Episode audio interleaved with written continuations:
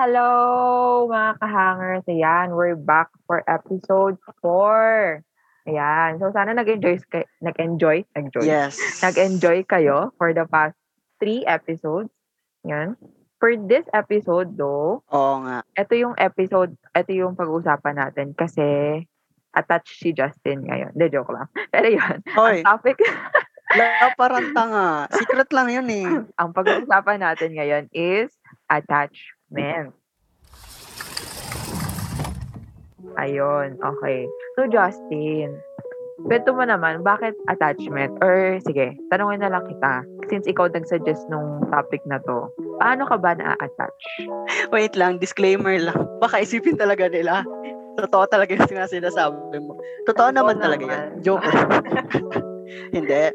Actually, naisip ko siya kasi 'di ba, ngayong pandemic, maraming bored. 'Di ba? Maraming bored kahit ako, aminin ko na bored ako and hindi tayo sure kung yung connection ba na nabibuild natin with other people ay totoo or temporary lang. So syempre, kapag ganun na meron kang na-encounter, nakakausap, naka-interact, 'di ba? Hindi mo naman maiwasan talaga na hindi ma-attach. So paano ba ako ma-attach? Siguro quality time. I mean, syempre ngayong pandemic virtual lang, pero syempre mas okay kapag ano 'di ba, face to face or kapag in real life na bonding with friends or with families or kung kanino man. Ayun, feeling ko mas mabilis akong ay ako kasi mabilis ako ma-attach. Syempre marupok tayo, 'di ba? 'Di ba diyan marupok tayo? Pag makoy dami. 'Di ba? Pati kayo nakikinig, aminin nyo, marupok kayo. Kaya kayo nakikinig. Nadamay pa. tayo. naganap ng kakampi, naganap ng kadamay. Anyways, ayun, mabilis kasi ako ma-attach. And at the same time, sobrang expressive ko rin na tao. So kapag feeling ko na-attach na ako, hindi ko rin maiwasan na, na oy, wag mo nang sasabihin na na-attach ka na or wag mo nang i out, parang ganun. Ayun, kaya ganun ako ma-attach sa ibang tao. Ikaw ba? Paano ka ba ma-attach? Paano ba ma-attach ang isang John Chanel? Wow. Ako, paano ba ako ma-attach? Pag ako na-attach ako, siguro yung mild attachment. Pero, oo, na-attach ako kapag kunyari parating nag-uusap, ganon. I mean, hindi lang naman kasi relationship ang attachment, di ba? Pati sa family, ganon. So, na-attach ako kapag constant yung communication and yung interaction. And feeling ko kapag na-attach ako, ano ko, parang guarded ako, parang di ako mabilis mauto or di ako push over pero at the same time clingy ganun like Oo, nagsisik oo ganun ewan ang weird like ano ganun ba yun? Ganun ka pala. Ay, hindi, seryoso to. Hindi ko to alam ah. ah okay basta yun okay ah hindi kasi hindi na yun nga hindi ko naman pinapakita like clingy ako in a way pero hindi ko pinaglalandakan. Parang ganun. Parang may ibang, basta yun. Basta mamaya natin pag-uusapan kasi ngayon ko lang din na-realize na oo, ganun nga pala ako. So, yun. So, by the way, Alam nyo na yung mga nakikinig dyan. Wait lang, yung mga nakikinig dyan, alam nyo na. Kilala nyo na si Jan ah. wow, alam nyo na ha. kung ano gagawin nyo. Oo.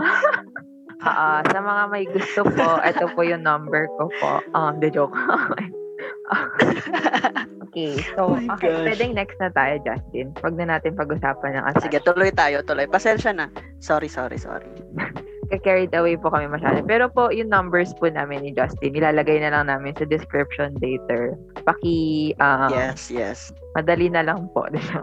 okay. So, Asap po yun, asap. ayun. Sige, tuloy na nga. Tuloy na tayo, tuloy na. So, ang susunod kasi natin, yeah, ano, isisingit kasi natin dito yung attachment style. 'Di ba? Napag na-discuss siya Yes. or napag-aralan natin siya sa subject natin sa TOP which is Theories of Personality. Well, disclaimer, pabaya kami mga psych students. So, huwag kayo magdi- maniniwala basta sa amin. Pero i-share lang namin yung pagkakaintindi namin. Alam namin po na kailangan Yes. pa po namin ng mas malalim na pagkaaral at pagsusuri sa mga pinag-aaralan namin. So, kapag may masabi man kaming mali or hindi tama and hindi reliable, pakisabi na lang sa amin. At saka hindi po kami mga reliable sources. So, wag niyo po kami isa-cite. Okay? wag na wag niyo po isa-cite ang mga ano Yes. man ang sasabihin namin. So, yun. Sorry na agad, guys. Pasensya na. Very subjective po yung pinag-uusapan namin. So, yun. Justin, ano nga ba ang attachment styles? Ano yung nabasa natin about attachment styles? So yung attachment style kasi, yun yung ano, yung paraan kung paano ka nag-form ng relationship or kung paano ka nakaka-relate sa ibang tao when it comes to relationship. So yung attachment style kasi 'di ba, ang dinevelop siya ni Mary Ainsworth tsaka ni John Bowlby. And sila din yung nagsabi na merong four different attachment styles. So ano ba yung apat na attachment styles according to them? Ah, uh, yung four attachment styles, wait lang, ah, inano ko ni Justin bigla. Ang iba-ibang ibang usapan namin kanina. Pero sige. hindi discuss, hindi ko di-discuss. De-define ko lang siya in my own words. So, huwag kayo magalit kapag yes. may masabi ang mali. Mamaya may nakikinig dyan mga mas matatalino sa amin. We're sorry na agad. Sorry na agad po. Okay? So, yun. Um, yung apat, secure attachment, anxious attachment, avoidant attachment, at saka fearful avoidant attachment. So, brief lang, secure attachment, ito yung secured relationship. So, ibig sabihin, may trust, may balance, healthy na relationship yon So, yun yung sa secure attachment. Basta yon Meron kang ability, may kakayahan ka na mag-form ng healthy and secured relationship sa secure attachment style. Sa anxious attachment style, form naman to ng attachment style na parang kapag nag-enter ka ng relationship, meron kang takot na maiwan or ma-abandon. Yun yung anxious. So parang, kunyari sa isang relationship ka, is parang throughout that relationship, takot ka parate na maiwan or kaya mapabayaan. So parati ka nag-seek ng assurance. Yun. For avoidant attachment naman, form siya of insecure attachment style. Tapos, marked by a fear of intimacy. So, ibig sabihin, hirap siyang maging intimate sa ibang tao. So, hirap siyang mag-trust, hirap siyang maging ka-close. So, parang habang nagpo-form ka ng relationship with other people, kunyari sa mga friends mo, hindi ka madaling magtiwala. Yun, ganun ang avoidant. And yung fearful avoidant naman, combination siya ng anxious at saka avoidant. Ito, ano to, like, kasi sa anxious, parang nagkikrave ka ng affection, nagkikrave ka ng assurance. So, dito sa fearful avoidant, nagkikrave ka ng assurance, but at the same time, takot ka magtiwala. So, half anxious, half avoidant. Yun. So, hopefully, tama yung mga nasabi ko po. Yan. Pa-like na lang kapag tama. Pero yan. So, bakit ba natin natanong Pa-like na lang. Justin, di ba kanina, ginawa na, nag-attachment style quiz kami. Another disclaimer, disclaimer 2, wag po tayo... Hindi po namin sure Oo, kung, kung totoo po yun, kung legit talaga. Oo. Pero ito ha, honest thoughts, before ako mag-take nung quiz na yon parang alam ko na rin sa sarili ko kung ano talaga yung feeling ko lang kung ano yung feeling kong attachment style ko and na-validate siya nung, nung quiz na yun. So, salamat sa quiz na yun sa pag-validate sa sarili ko. Oh, same kami. Same kami ni Justin na meron na kaming unang iniisip na attachment style namin. Tapos nung nag-quiz kami, mas na-sure namin na yun nga yun. Pero syempre, like what we said, um, hindi siya reliable. Hindi lahat, pati mga 100%. personality test hindi siya fully reliable naman sa quiz talaga yung mga diagnosis na yon. So, hindi siya professionally, ay, hindi siya professional or hindi siya credible. Much better pa rin kung magsisik tayo ng Consult professional talaga. diagnosis. Oo. So, yon. Pero, syempre, poor tayong lahat. Be accessible. So, online test. Ayun. So, tanong ko, Justin, ano ba yung results mo? Ano, ano ba yung attachment style? Ikaw muna, bago ako. Ayun sana yung itatanong ko sa'yo. yun sana yung itatanong ko sa'yo. Inunahan mo talaga ako. okay, go. Sige, go, Justin. So, sa akin, yung result ko is yung, ano, anxious attachment. And ever since, nung nagdi-discuss talaga tayo sa room, or nung online class, sa room, nung online class, sa Zoom pala, sa Zoom, parang ano, syempre, habang dinidiscuss or syempre nagbasa rin tayo and all, para ito na yung nafe-feel ko talaga na type ng attachment ko. Kasi number one, meron akong fear of abandonment na syempre 'di ba itong attachment style styles na meron tayo, hindi lang siya nagro-root sa ano, sa recent experiences or sa sa present na kung asan tayo ngayon, nagro-root siya doon sa childhood natin. Hindi lang siya hindi siya ma, hindi siya mababaw, 'di ba? So yung mga yung, yung paano tayo pinalaki, kung paano tayo inalagaan ng magulang natin or yung mga childhood um, relationships na na-form natin or hindi natin na-form, lahat yun may may um, epekto sa attachment style na meron tayo or na na-encounter natin. So ako, ayun nga, anxious attachment kasi meron akong fear of abandonment na parang na parang ano, hindi sa akin madali na magstay sa isang relationship nang walang assurance na yun, parang feeling ko ang negative nung dating na kailangan ko ng constant reassurance, na kailangan ko marinig na hey or important ka sa akin o kaya um, I appreciate you or I value you, parang ganun. At some point, nakakaano rin, personally, napagod, napagod ako na i-convince yung sarili ko na hindi ko kailangan ng constant reassurance. Kasi nga, dahil sa abandonment issues. Pero wala eh, parang part of me, ganun talaga. Kailangan ko talaga. Kahit pinilit ko na, hindi kailangan, eh, wala, kailangan ko talaga siya. Pero thankful ako kasi, yun nga, sabi natin sa last episode, di ba, which is yung self-love. So kung hindi pa kayo nakikinig noon, pakinggan nyo. Work on, work in progress naman. So, thankful ako na parang ngayon, mas nakokontrol ko na siya, mas na-manage ko na siya na though may meron akong anxious type of attachment with other people, thankful ako kasi meron akong ano support group yung friends ko, yung family, na parang hindi ko na hinihingi sa kanila na i-reassure ako na nandiyan sila para sa akin. Hindi ko na kailangan na sabihin pa or humingi pa ng validation kasi sila na mismo yung nagpapa-feel, yung nagbibigay nun sa akin. Kaya ayun, tsaka yun nga, since marupok na kasi diba tayo, Tsaka, yung, ano mo yun, yung parang, nakakainis kasi marupok na nga ako, tapos expressive pa akong tao. Nagsama pa yung dalawang yon na parang sobrang dali kong ma-attach and at the same time, kailangan ko ng validation. Para ang hirap, like sobrang hirap talaga, so, sobrang complicated. Kaya, ayun, wala tayong magagawa eh. Ganun, ganun ako lumaki. Though, gusto ko naman syempre na mabago yun or na ma-work out yun ayun, anxious attachment, fear of abandonment.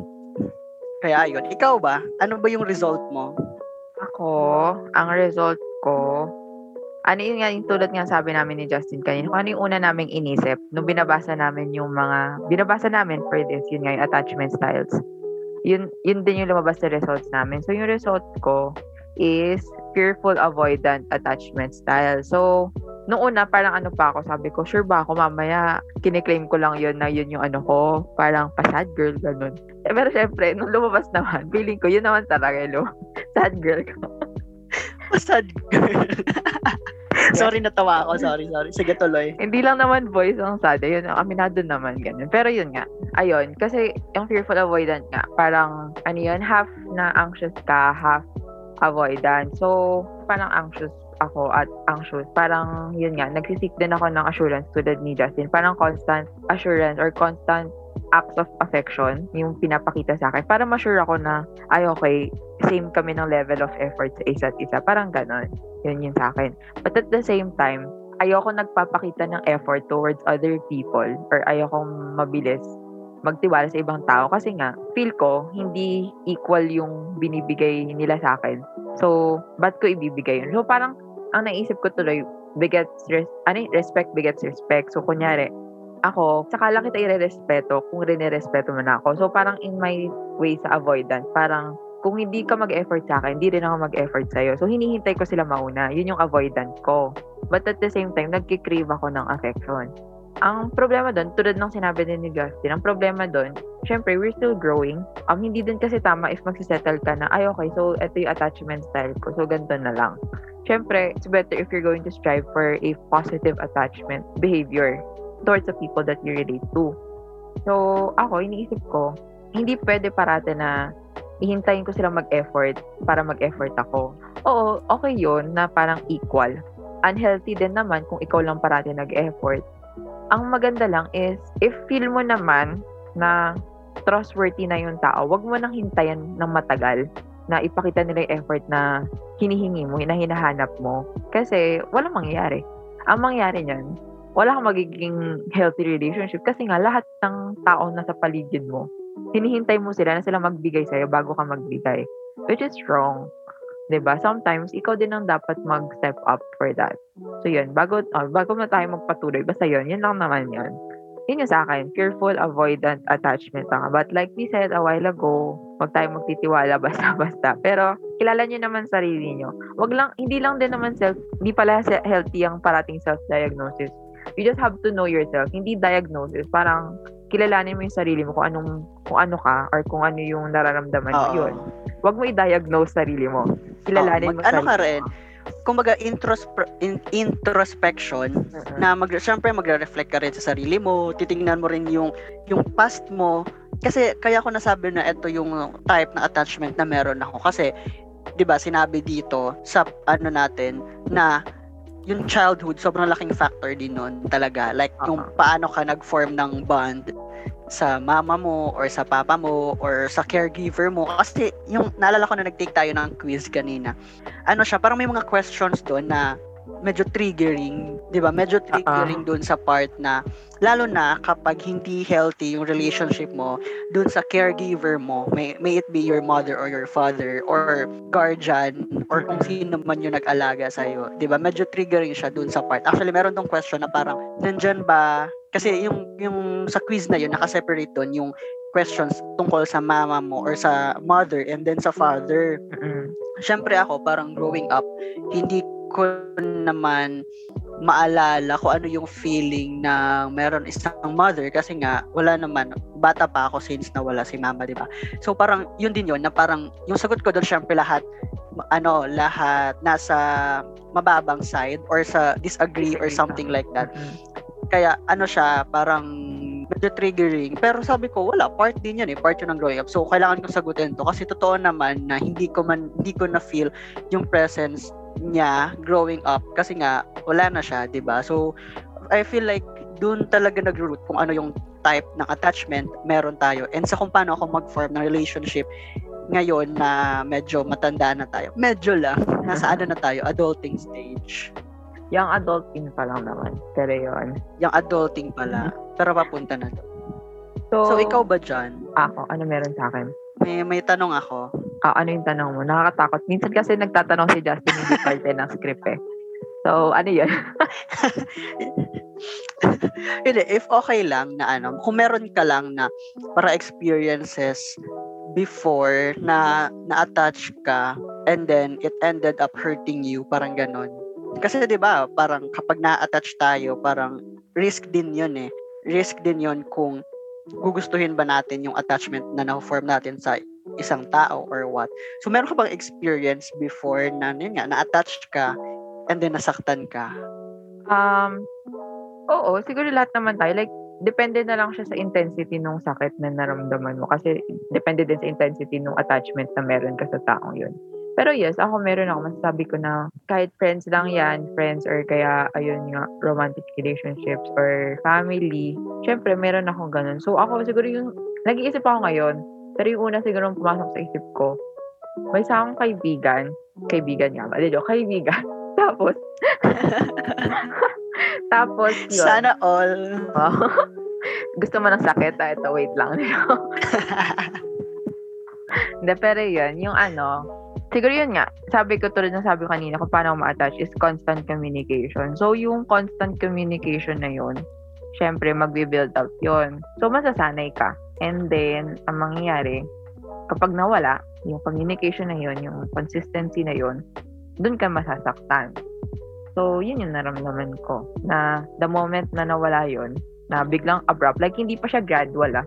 Hindi siya gradual na nawala. As in, abrupt na tatigil. Doon ako nasaktan. Kasi, naputol yung ano, attach ka pa sa tao. Dinala niya na yung, na, yung attachment mo sa kanya. Parang ganun. So, parang hindi niya, wala siyang, walang proper closure and all. So, yun. Doon ako na ano. Kasi nga, nawala yung, yung naging reason kung bakit ako na-attach sa kanya, which is communication. And ayun, doon na, yun, yun, yun na yun. yun na yun, basically yun. Sobrang vague niya, pero yun, piling ko lahat naman yun, Ah. tao, ganun. Ikaw, ikaw naman. Sige. What's my ano? What's your, what's your, ano, painful experience? Next question, please. Siya po gumawa ng question, tapos ayaw niya sagutin. Oy, sumagot ka. Hindi, totoo naman na parang meron naman tayo own experience regarding that. And yung unang pumasok rin sa akin, kasi nga, since, di ba, ako, meron akong anxious attachment. And nakwento ko rin sa last episode natin na before nahirapan akong mag-form ng constant relationship, especially friends, nung, nung nasa high school, early high school na part, parang hindi ko alam kung saan ako belong and all. Siyempre, ano, nag, nakapag-form ako ng friends or ng constant relationship with friends.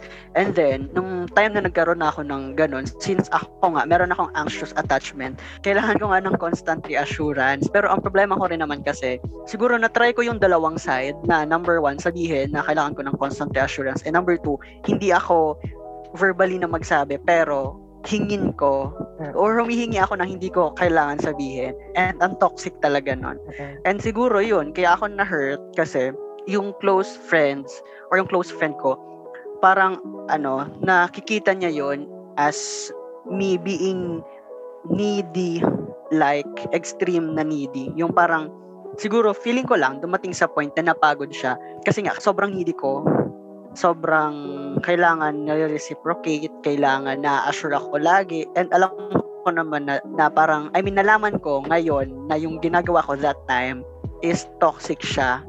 Kaya, nung nalaman ko, naging aware na ako na toxic siya, okay, parang ginawa ko is sinubukan kong kontrolin yung sarili ko to be not that needy to the point na madidrain yung ibang tao para sa akin, ganun. And I feel like ngayon, ano na siya, okay na siya.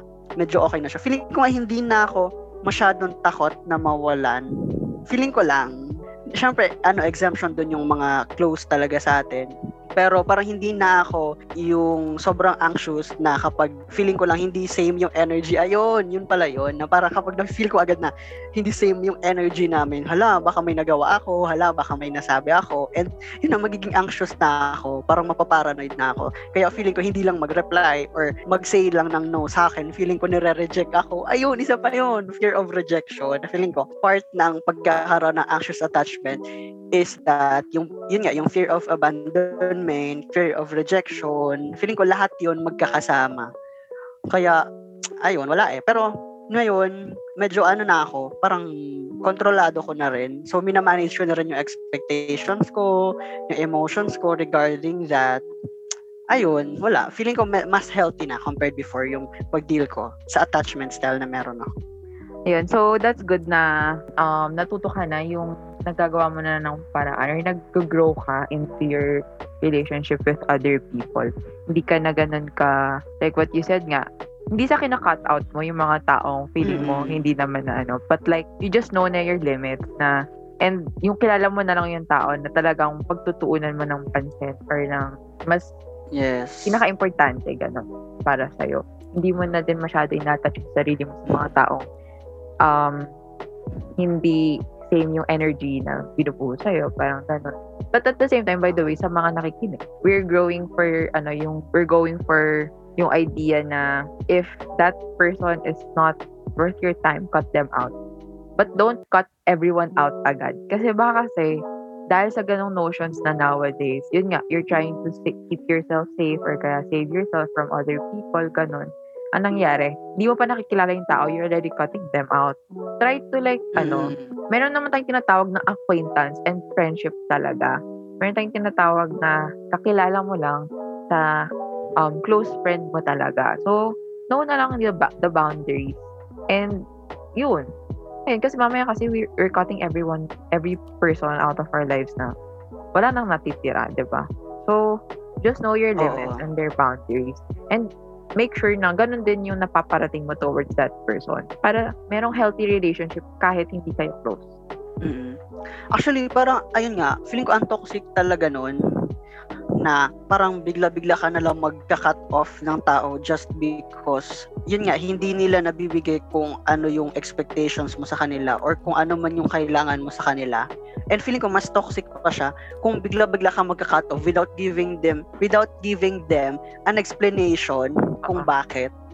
Alam mo yun, yung parang hindi mo man lang sila binigyan ng chance na mag-explain rin ng side nila or hindi mo man lang sa kanila pinarating na oy, uh, oy, ika-cut off na kita kasi ganito ka na or what. Siguro, ano, merong mga, may mga situations na mas okay na hindi mo talaga sila bigyan ng chance or ng explanation. Pero parang meron, yung, if yung friend na yon willing na naman siyang uh, mag-improve, if willing naman siyang tulungan yung sarili niya to be, to have a better relationship with you, parang ang pangit nun sa part niya 'di ba? Na parang willing pa naman siyang i-save yung relationship niya pero ikaw just because meron ka ng um, predisposed na idea na ay okay cut off na agad kita kasi ganito ka na parang ang pangit nun, siguro kung ako yung friend na yun, na kinat of mo, na hindi mo binibigay ng chance na mag-explain, parang ang toxic na. Medyo malayo na siya dun sa topic na, pero Uh-huh. ayun, lalo na kung attached na attached rin ako dun sa taong yun. Lalo na kung close naman kami, or may pinagsamahan naman kami, tapos bigla-bigla na lang. Ang Oh, pangat naman ng like, ganun. yes, gets naman namin na if talagang unhealthy na yung tao na yun for you, cut them off. That's okay. But like, hindi yung ano, sabihin mo rin na, okay, um, ayoko na maging kaibigan mo kasi ganito ka. If ayaw mo na talaga and hindi mo na siya hihintayin na magbago or ma-realize yung pagkakamali or kung mag-reply man siya tapos di naman niya na-realize kasi syempre hindi din naman parati like hindi porket na sinabi natin na uy ang pangat ang ugali mo babaguhin niya na yung ugali niya diba so posibleng may ibang taong ganun but ano kasi meron kasi tayong ibang kaibigan na ayun nga oo toxic yung ugali nila pero attached din sila sa'yo. So I'm not saying na tayo yung mag adjust but what I'm saying is be the better person. And yun just inform them I'm cutting off because of this. That's it. I won't reply na okay that's I think pinaka-decent na yun yung hindi na ako magre-reply sa'yo ito na yung last words ko.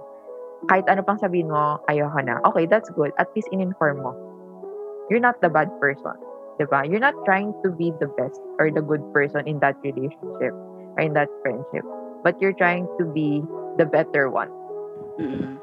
but ayun basta you're the better person you're the bigger person yun Siguro at least ano, bigyan mo man lang siya ng chance na mag-improve or i-save pa yung relationship nyo if worth it naman talagang i-save.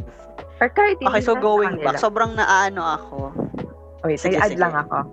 Or kahit yun nga, kahit hindi na is kahit hindi na siya magbago, okay lang. At least, Oo. kung hindi man sa'yo, at least sa ibang tao na kakilala niya, magbago siya. Oh, Mag-grow at siya least in- ano din siya, malaman niya rin na medyo toxic na yung ganitong ginagawa niya, 'di ba? Kasi at least may nagsabi sa kanya. Okay, going back to you, Justin, ano yung sasabihin?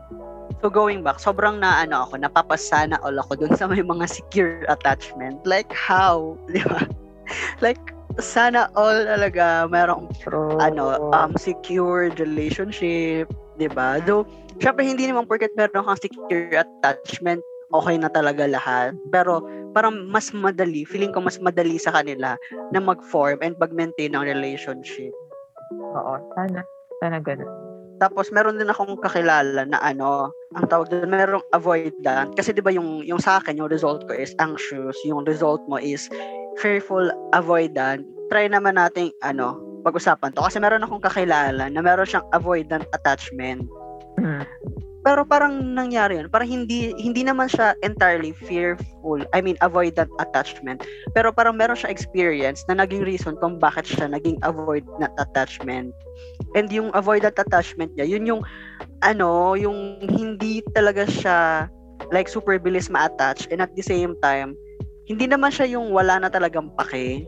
Pero parang ganun. Guess mo, yung, yung hindi naman entirely na parang pusong bato na talaga na wala na Ah, ah, ah. na feel. Pero kapag sinabi mo ayaw mo sa kanya, okay. Or kapag sinabi mo na, na nakakainis ka na, okay. Pero hindi yung ano, hindi naman yung yung to the point na hindi talaga siya mag, magbabago or hindi niya babaguhin. Pero as a friend na kilalang kilala ko siya, parang na-amaze ako. Like, wow, para paano, paano mo ba nagagawa yung yung ano, yung parang hindi ka maapektuhan, ayun, yung hindi ka maapektuhan sa mga sinasabi ng ibang tao or sa sa mga nangyayari sa paligid mo. Kasi ako kasi since anxious attachment ka, parang mabilis ako mag-overthink na parang may magbago lang sa paraan ng pakipag-usap niya or hindi ko yun nga, hindi ko ma-feel energy ko. Parang affected na agad ako. Eh yung siya parang wala. Though though ako aware ako syempre na parang it's because of fear of intimacy na parang ayaw niya na rin siguro na ma-attach kasi nga 'di ba sinabi ko meron siyang experience na feeling ko dahil doon kaya siya nagkaroon ng avoidant attachment kaya ayun parang sobrang ano din sobrang na-amaze ako dun sa secure attachment talaga like sana all sana all talaga Totoo. Marami natin nakakilala na um, ako hindi naman. Hindi, naman- hindi ko naman na-observe yung ibang tao na in that level. Ganun. At, or kaya wala pa naman. Hindi ko pa naman pag-take time na maka ma- ma-realize or ma-observe kung ano ba yung mga attachment style sa mga kaibigan ko. Pero yun nga, um, ang hirap din mag-grow kasi nga, tulad ng sinabi mo kanina, um, yung attachment styles natin, usually, nag-root siya sa relationship natin with our caregivers or our parents in the first months of the moment na pinanganak tayo, 'di ba? So, doon siya nagde-develop daw according sa theory. So, di din natin masisisi sarili natin if, yun nga, tulad ng kaibigan mo, avoidant siya. Kasi, posibleng may nag-root sa pagkabata niya. Ba't siya naging ganun? And same with us, same with everyone else. Pero if the moment, the moment na ma-realize natin kung ano yun, kung ano yung attachment style natin, maybe we can try to, instead of embracing it, iba kasi, ay, ito yung attachment style ko, yun, yun na yun. Instead of embracing it, let's try to grow out from it and lead to a more healthy attachment style. Kahit hindi secure yan, kahit hindi pa siya secure agad, at least, di ba, towards healthy attachment tayo, di ba? So, punta tayo sa, hindi na tayo masyado magdodwell dun sa psychological idea. Punta naman tayo dun sa attachment in this time of pandemic. Kasi di ba naalala ko kanina, nung nag-start pa lang tayo, sinabi ko na parang maraming bored, maraming nagki-crave ng attention or ng affection ngayong pandemic. So, paano ba yung tamang pag-deal doon sa ganong situation? Kasi, ayun nga, parang ang hirap kasi hindi mo alam if sincere ba yung isang tao sa'yo. Hindi mo alam if totoo ba yung sinasabi niya since ano nga tayo, more on virtual. So, how should we deal with those um, situations, especially in this time of pandemic? Ako, um, actually, di ba sabi, sabi ko nang sabi na mag-grow dapat tayo from our attachment style. Pero feeling ko this pandemic, mas nangibabaw yung fearful avoidance behavior, parang ganun. Kasi, you crave for affection and for ano, for ano to? Parang sincere and genuine. Attention. Oo. Attention, sincere and genuine relationships or uh, interactions, ganun. But at the same time, ang hirap magtiwala na yun nga, tulad sabi mo, since ng isang genuine na tao, na totoo ba talaga, ito ba talaga pinapakita niya. So, ang hirap. So, talaga nang ibabaw sa akin yung fearful avoidance. Pero kung ano, ang hirap naman kasi if we seek for affection from strangers. Okay, tatamaan si Justin Char. Okay. Tinamaan. Pero, I mean, maraming tatamaan. But I'm not saying it's wrong. I'm not saying it's wrong. You can do whatever you want with your life.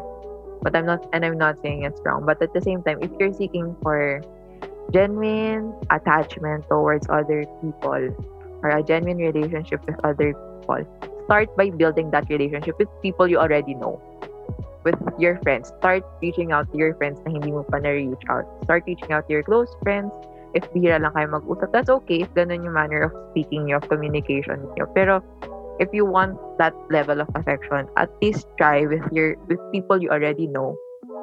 Yun. Instead of seeking for people that you don't know. And unsure ka pa sa taong yun. Ang mangyayari lang, mas maging emotionally stressed ka lang. Kasi, iisipin mo, dahil di ko na kilala itong tao, ano ba ugali niya? Um, sincere ba siya? Um, ako lang ba kausap niya? Ganon. Actually, whether friends or ano yan, relationship-wise, yun, di ba? So, it's better if you start with people you already know. Build that kind of secure relationship with people that you're already close to. Oo. That's my yung mga ano, mga nasa inner circle, Hmm. 'di ba? Mas parang mas ano 'yon, mas masaya kapag solid talaga 'yon. Pero at the same time, parang natawa ko mo. siya. Tinamaan siya. Ah, siya naman, Justin naman mag-a-advise in terms of strangers. Ah. Sige, Justin, ano mag advice mo in terms of strangers? Wait lang, tawan-tawa. Hinga lang ako. Wait lang. Wow. Okay. I feel like yun nga, sabi nga ni John, hindi ko naman dinedefend to kasi ganun na ako. Pero, if ever man na-bored ka, like because of this pandemic, siguro mas maging sensitive ka lang sa sasabihin mo sa ibang tao, especially kung hindi mo naman kilala. 'Di ba? Kasi yung hindi mo hindi ka aware na yung minsan yung mga sinasabi mo, it might mislead other people, it might mean um other things to them, especially kapag ano, kapag marupok din sila tulad namin, tulad natin, 'di ba? Ayun, siguro maging ano ka lang din, aware sa mga sinasabi mo at the same time sa sinasabi ng ibang tao sa iyo. Just ano, don't let your guard down easily Yan. kasi ikaw lang din yung ano, kawawa. turuan kayo maging avoidant ni Justin. Eh, joke lang. Tinuturuan ka. Tinuturuan maging avoidant. Ayun, wala lang. tuloy nyo lang kasi, di ba, kung malungkot kayo, ba't hindi kayo lumandi? Sorry po, hindi po part yan ng podcast na to. We're sorry. sorry. Iba na pala to. Iba na pala to. Sorry. Landi tips na pala to. Ganun. Pero seryoso, pero seryoso nga na ngayong pandemic, hindi naman natin may iwasan na ma-attach sa ibang tao. May it be na na-meet natin virtually or kahit naman sa mga friends natin na nagre-reconnect tayo. 'Di ba minsan kasi yung yung onting kamustahan lang, ano na, parang pwede na mag-lead sa ibang bagay and all. So, wala lang. Maging ano lang kayo, aware sa nafe-feel nyo and at the same time sa sinasabi nyo at sinasabi sa inyo ng ibang tao na you have to assess talaga kung gusto ko ba tong fino-form kong relationship, kung asan ba kami, parang ganun. Kailangan, ano, alam mo kung kung ano yung boundaries mo sa sarili mo at the same time sa ibang tao. Kasi marupok kayo. Alam ko mga marupok kayo. Eh. Huwag nyo nang i-deny. Huwag, huwag kayo mag-alala. Si Justin lang yun. Naghahanap lang siya ng kakampi. eh, pero tama naman yung sinabi ni Justin na yun na. Um, as long as you know your boundaries. Pero we're not encouraging you, di ba? Na ano, just know when. Tsaka know kapag kaya, kaya nyo, kapag kaya ng energy nyo, hindi yung, ano, minsan kasi, mo, ano yun eh, parang ano to, fleeting moment lang siya, parang out of nowhere, mm-hmm. love, gusto ko ng love. So, pupunta ako ng Tinder ka ng Bumble. So, that's not healthy. You know, okay, it's, it's a type of coping mechanism for you. Pero at the same time, di ba? Meron ka ng mga friends dyan. Hopefully, may friends tayong lahat. Pero yun, hopefully, may mga friends ka na willing, di ba, to be there. To just, you know, simply talk to you, ganun. Baka yun ang hinahanap na. Tsaka feeling ko rin naman, I mean, ako, naniniwala ako na hindi naman entirely negative yung pagiging attached agad sa isang tao or sa isang bagay kasi ako personal personal experience ko feeling ko mas naging sensitive ako sa sinasabi ko sa ibang tao. Kasi nga since ako mabilis akong ma-attach. So alam ko kung ano yung feeling ng ng namis, nami-mislead sa sinasabi ng ibang tao or sa ginagawa ng ibang tao. So I don't think entirely negative siya. Siguro negative siya kapag ano ka lang din, nagpapadala ka lang din doon. Like, hindi mo kinokontrol yung sarili mo, parang ganun. Pero ako personally, mas naging sensitive ako, yun nga, sa sinasabi ko, and at the same time, sa ginagawa ko, sa ibang tao, tsaka, ano, mas naging aware rin ako sa pag-assess sa kung ano ba talaga yung nakifeel ko or sa kung asan ba talaga ako. Yun. Okay. Sumenyas ko si Justin na wait lang daw. Pero yun, um, dagdag ko na lang rin na um, mahirap siya mag-build ng genuine relationship and mahirap ma-attach siya isang tao na alam mong hindi ka sure, especially ngayon, ngayong pandemic, virtual lahat.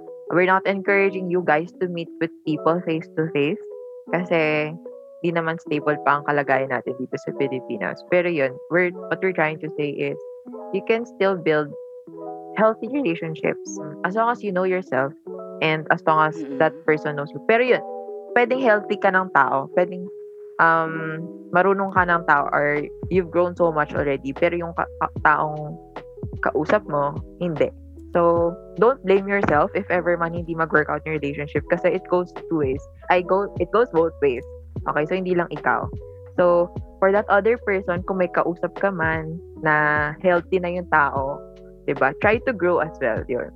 Oo. Try na ano, i-adapt yung yung mindset or yung paraan kung paano siya mag-deal with his or her emotions. Ayun. Kaya gusto ko lang din sabihin na parang regardless of what attachment style na meron ka man, feeling ko you can all you will always um, have the chance to improve yourself 'di ba yes, na hindi wag mong hayaan na ma-stuck ka lang doon sa kung asan ka kasi there will there will always be a healthier way to cope up with um your problems or with that situation. Sana yun yung piliin natin. Sana mas gustuhin natin na mag-grow kasi mas makakatulong talaga yun sa atin. So kung mabilis ka man ma-attach, marupok ka man or kung avoidant ka man or fearful, regardless of kung asan ka, just ano try to grow hmm. grow with that mindset or with that experience and you learn from it para naman ma-improve mo yung sarili mo, 'di ba? Mas ah. tsaka mas magiging madali sa iyo yung pag-form ng relationship with other people. Hindi lang romantic, but at the same time friendship or kahit sa family natin, 'di ba? So, to end this, to end this talk, it was a very, um, hindi siya emotional and hindi din naman siya, it was very healthy. Um, Yes. ano ang maibibigay mong special advice to yourself or special note to yourself after discovering na yun nga, possibly you have an, an anxious attachment style. Sy- Possibly, kasi syempre hindi nga reliable. Hindi, hindi Pero tayo sure. Pero yun, since you know yourself better, ano sa tingin mo yung note mo for yourself? And for other Nakayak people naman. And for other people that also has the same attachment style. Parang ano naman, wait lang, kuha lang tissue. Arte. Siguro, hindi ako magbibigay ng message for my present self. Siguro dun lang sa ano, sa past self. Past self, siguro yung younger self ko. Kasi, yung younger self ko, yun yung ano eh, yung, yung Justin na, yun nga, kailangan ng constant reassurance.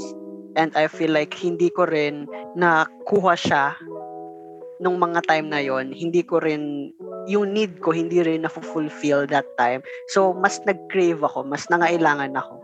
And if ever man bibigyan ako ng chance na mag-message, sabihin ko na proud ako sa'yo. Kasi kahit na hindi man entirely nabibigay yung needs mo, still um, na overcome mo yung ganong stage, yung ganong situation, still hindi ka natakot na mag-try, na mag-discover, na mag-explore, and at the same time, hindi mo sinukuan yung pag-build ng relationship with other people, 'di ba? Na even if nag-struggle ka that time to form friendship, to form tight relationship with other people, hindi ko siya sinukuan. And look at me now, meron akong constant na circle of friends, meron akong solid talaga na even if hindi man kami araw-araw nag-uusap or even if malayo man ako sa kanila since nandito nga ako sa Manila, nasa province sila, hindi mo rin mafe-feel na disconnected ka, hindi mo rin mafe-feel na out of place ka kasi alam mo na connected kayo like deep down na secured na talaga ako yun. Yun yung yung gusto kong sabihin na meron akong security sa heart ko na hindi lang siya nanggagaling dun sa friends ko or sa family. But at the same time, alam ko sa sarili ko na secured ako na mag-isa, na okay ako na sa ako lang sarili ko. Kaya proud ako, proud ako. And sa mga nakikinig rin na with um, the same attachment style as mine, if ever man nandun pa rin kayo sa stage na nagki-crave kayo or nangangailangan kayo ng reassurance, ng validation, I feel like, ano, subukan nyo na mag-start na i-validate and i-assure yung sarili nyo sa kung ano man yung nafe-feel nyo, sa kung ano man yung gusto nyo in life. Kasi mas magiging madali sa inyo na mag-branch out dun sa iba na mag-form ng relationship sa ibang tao kung ikaw mismo yung nag-validate sa sarili mo, kung ikaw mismo yung nagmamahal sa kung sino ka man, sa kung ano man yung negative or positive na traits na meron ka and you try to learn from your experiences. You know, just ano, transcend lang sa kung asan man kayo. Huwag kayong matakot na, you know, mag-push through na i-overcome or pumunta sa next stage sa kung asan man kayo ngayon. Ayun lang, naiyak ako. Ah, ako din, iyak din ako kasi ala, um, I know kasi syempre yung, yun nga, yung past ni Justin, na naintindihan kung bakit siya nasa anxious type of attachment. Galing nga sa mom niya, sa dad niya, gano'n. So, yun, um, alam ko yung, uh, hindi ko alam, I mean, hindi ko na-feel yung feelings niya kasi hindi ko naman, hindi naman kami same experience. Pero, ramdam ko kasi si Justin, sobrang, ano yan, uh, what do you call this, loving siyang person. Ay, alam mo ba, okay, share ko na rin, by the way. Isa sa Hoy, ano yung share mo? Wait most lang. cherished moments ko kay Justin, kung, kung kailan na-feel ko talaga, ay hindi, kaibigan ko talaga to si Justin. Ano yon biophy noon, tapos tanghali na. So, nagkaklase pa kami, pero late siya pumasok. Tapos may pee kami ang alam ko afterwards. Tapos, um, lunchtime yun, wala pa siya sa school. Pero nagkaklase na kami. Tapos sumakit kasi ulong, sobrang sama ng pakiramdam ko nun. So bumaba ako. Eh, sixth floor kasi yung, class, yung classroom namin. So bumaba ako sa clinic ng, ano, ng, cla- ng school. Tapos, pinapakain ako bago ako painumin ng gamot. So nag-chat ako, eh wala, hindi pwede silang bumaba, ganun, walang bumababa na pwedeng pakainin ako. Si Justin, nagdala siya ng pagkain, ginising niya ako dyan, ito yung pagkain. Nagulat ako, hindi ko in-expect na pu- may pupunta or hindi ko in-expect si Justin yung pupunta. So, sobrang ako na-touch nun. Tapos, ever since nun, sabi ko, um, na-sure na ako, na kaibigan ko si Justin. So, yun, understanding his type of attachment na yun nga. he needs assurance. Hindi siya takot na magpakita na mahal niya yung mga tao sa paligid niya kahit hindi siya assured. So that's one of the things that I really Lahat like. parang tanga si Jan. Wait lang. Gusto ko lang, gusto ko lang tanong, asan ako noon? Ba't wala ako sa klase noon? Late ka. ko. Late kasi po parati pumapasok si Justin. Sobrang Hoy, hindi ako late. Kailangan Feeling po, ko, kailangan pumorma muna bago pumasok. Oy. Hindi, feeling ko nasa library ako noon. Nag-aaral kasi ako. Hindi, kasi kasing galing ka talagang bahay noon. Papasok Oo, late pa talaga ako. Oo, Bakit kaya? Pasok ka pa lang. Huwag mo na alalahanin. Ang importante, dinalan mo ako ng gusto kong pagkain. yung favorite kong pagkain na dinala sa akin, yung chicken Sige, fillet. sige, sige, sige. Ikaw, ano ba yung gusto mong ano naman message para sa sarili mo and sa mga nakikinig natin sa atin with the same attachment style as yours? Yun. So, ako kasi di ba yung fearful avoidant ako. Um, lately kasi yon na-realize ko, it comes with insecurities na rin, yung na-build mo. Yun nga, since you're not, you want to be assured, but at the same time, you're scared kasi you feel like you don't deserve it. Kasi yun nga, you don't deserve to be loved, pero you want to be loved. Yun, yun yung for me.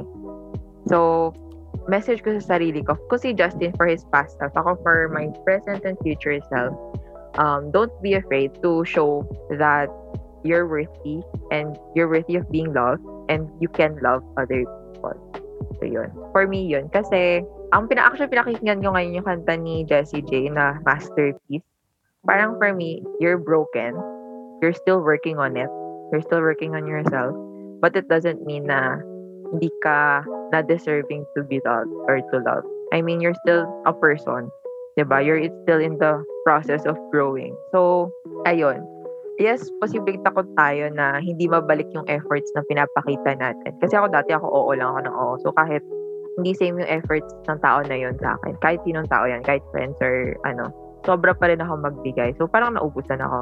So siguro ngayon natakot ako lalo na parang paano, bakit ako magbibigay ngayon kung hindi naman equal yung binibigay sa akin. Siguro yung mindset ko na lang yun din, what Justin said. Know your limits and your boundaries parang ang nangyari kasi, I'm expressing my love for them because I'm that desperate na makuha yun from them as well. So, parang ang nangyari, utang niyo yan sa akin kasi minahal kita ng ganito. So, dapat pagmamahalin niyo ako, ganun din. Which is wrong. Ikaw pumili sa sarili mo, ako pumili sa sarili kung ano yung bibigay kong love. So, why would I demand something from them na, ano, ba So, what I'm trying to say right now is for me, since yun nga, natakot na ako, no, still love people. Still go around and love people that you know are meant to be loved by you. But at the same time, know your limits and know your boundaries. You're not going to be avoidant. You're going to balance yourself into knowing what you deserve, what they deserve, and at the same time, don't be afraid to trust yourself to other people that you know are trustworthy. Malalaman nyo naman yan eh. Kasi, ewan, malalaman. Huwag nyo nang basta-basta na, ay, pakiramdam ko, mapagkakatiwalaan ko to, bibigay ko yung buong pagkatao dito. No, it, it takes time. A relationship grows. Uh, kung ikaw nag-grow ka as a person, your relationship with other people also grows. So, take time into trusting people. But don't take too long. Okay? Yes. Take time, but don't take too long. Mamaya kasi, sa sobrang tag, ano, ang tanda mo Huli na pala, di 57 ba? years old ka na, uy, I trust you na. Di ba? 57 years old. Ang tagal.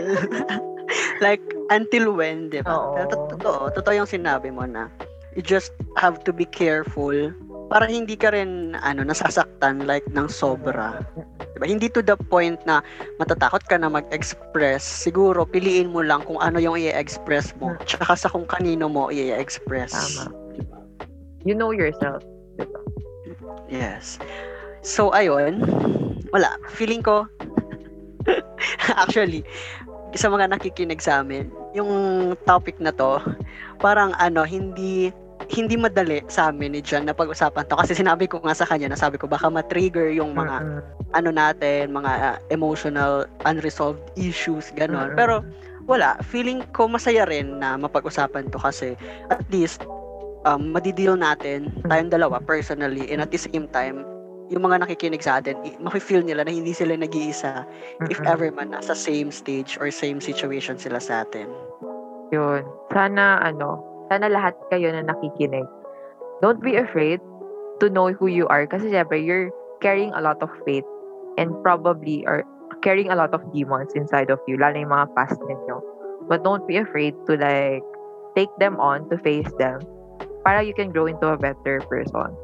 Yes, kung, an- kung ano man ang behavior mo ngayon, it's, result, it's a result of how you've been raised or what you've experienced in the past. But it doesn't mean that yun na yun. That's fine now. You still have years to grow. So yun, try to know yourself, know yourself a lot, and then, yun, make yourself better, just grow. Yes. Tsaka, huwag kayong matakot na ano, na ungkatin yung mga baggage na meron kayo in the If past. you're ready, Kasi, by the way. Oo, Mhm. if you're ready. Pero ayun, if ready ka na, huwag kang matakot na, you know, i-deal yung Mm. baggages mo in the past. Kasi if hindi mo siya i-deal, hindi mo rin malalaman kung alin yung mga baggage na dapat i-let go na, Mm. tsaka yung mga baggage na dapat itago mo. 'Di ba? Kasi mas mas madali yun, mas okay siya na from time to time na nakakapag-let go tayo, 'di ba? Kasi ako personally hindi naman ako nagtatanim ng sama ng loob. Pero siguro if babalikan natin yung mga experience in the past, may mga ano tayo na parang affected pa rin tayo. Hindi naman natin maiwasan yun, 'di ba? Na parang eto bakit kaya hindi niya to ginawa sa akin ganyan. Pero yun, kapag ready na tayo, try natin na mag-let go ng mga ganon, ng mga Mm. simple things na yun. Kasi yung mga, yung mga maliliit na bagay, kasi makakatulong din siya na maka-move on tayo and on, mag-move forward in life, di ba? Pero kung hindi ka pa rin ready, wag mo rin pilitin yung sarili mo. Kasi mafe-feel nyo naman yan eh. Mhm. May feel nyo naman kung ready ka na, may enough courage ka na, di ba? And don't be too pressured. Don't be too pressured to face those struggles. Don't be too pressured to be attached to a person. Don't be too pressured na mag-build ng relationship with other people. Yes, this pandemic, isolated tayo. But wag kayong ma-pressure na kailangan may jowa kayo or ano. Pero just, um, marami kayong relationships na pwedeng mabuo.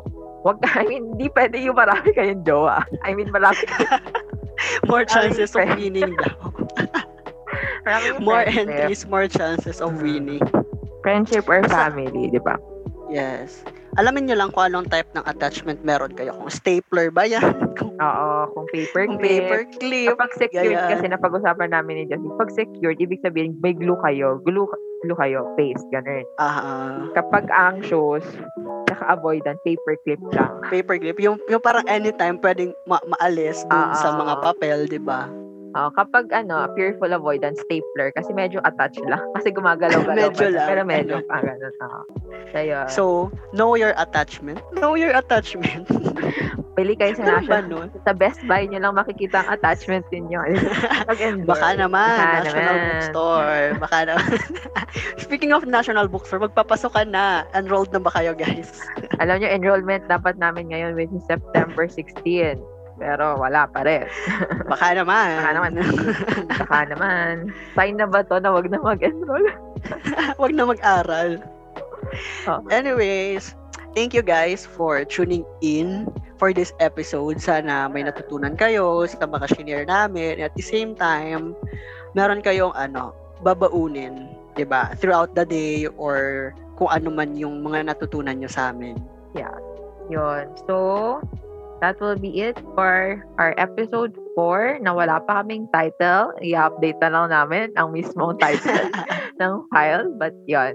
Um, stay tuned for more for more episodes from us and hopefully yun, um hopefully may nagagawa kami it's easier day.